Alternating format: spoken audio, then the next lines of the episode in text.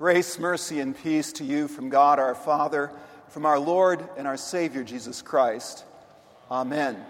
Our text is the gospel, which was just read. It's difficult to understand our gospel reading, the sending of the 72 from Luke chapter 10, apart from two other incidents that St. Luke records.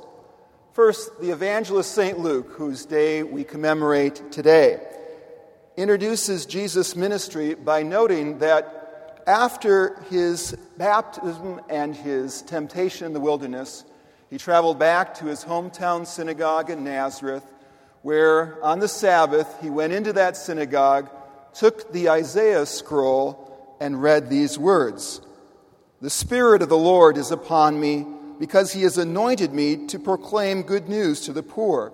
He has sent me to proclaim release to the captive and the recovering of sight to the blind, to set at liberty those who are oppressed, to proclaim the acceptable year of the Lord. Then he closed that scroll, put it back, sat down, and said, Today, this scripture has been fulfilled in your hearing. St. Luke clearly understood this event as the opening of the door to the identity of Jesus and what he was all about in his earthly ministry. He is the oft mentioned servant of Isaiah, the Ebed Yahweh, the anointed one, sent from within the mystery of the one God of Israel, Yahweh, to proclaim the good news and to demonstrate the end time reign of Yahweh's kingship through the restoration of his fallen creation.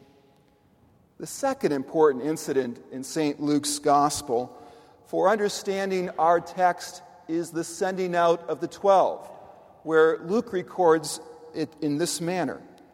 And Jesus called the twelve together and gave them power and authority over all demons and to cure diseases, and he sent them out to preach the kingdom of God and to heal.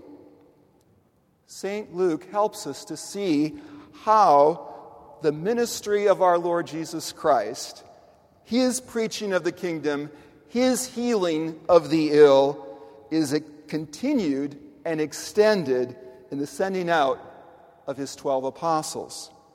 As the people of Galilee and Samaria heard and witnessed the twelve, the ministry of Jesus prophesied in Isaiah continued.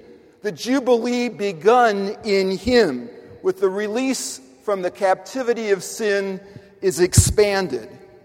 The sending out of the twelve, in that sending out, we hear an echo of Jesus' own words today. This scripture is fulfilled in your hearing.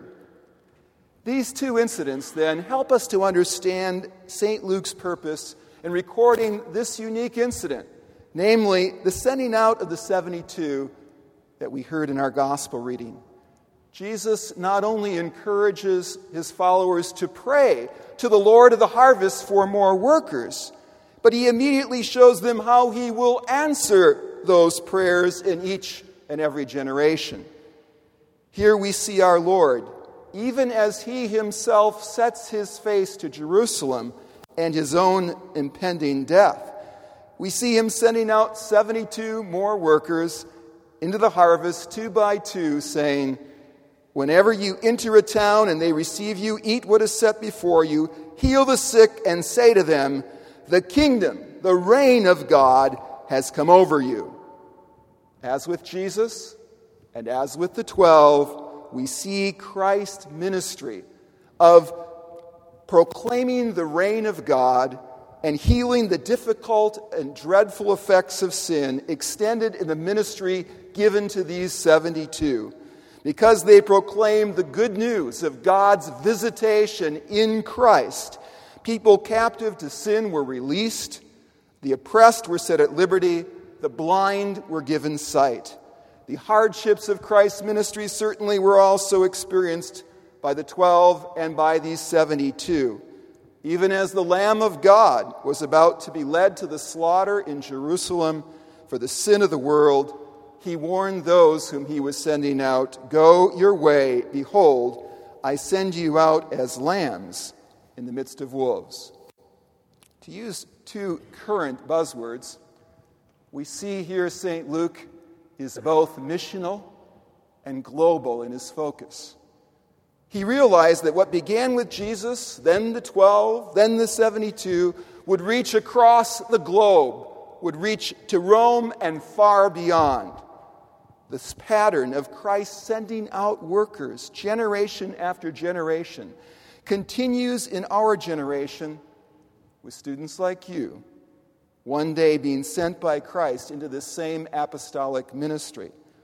Even as Jesus saw the acute need for more shepherds in his day, yet he sees today the diseases and bondage of our generation, the suicide bombers and school children murderers, and sends shepherds into such fields.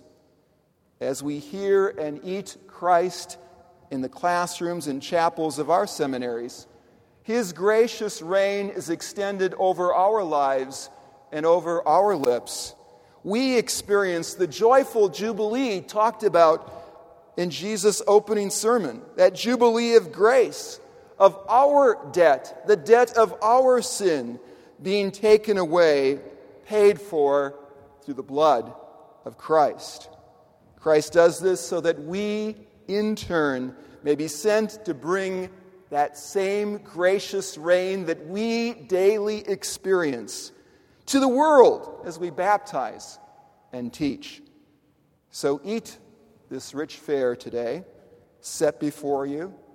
Eat it tomorrow, next week, next month, for the day is coming when the prophetic pattern of St. Luke's gospel will be fulfilled in Christ sending not just 72, but also you to proclaim the reign of God has come upon you. In the name of the Father, and of the Son,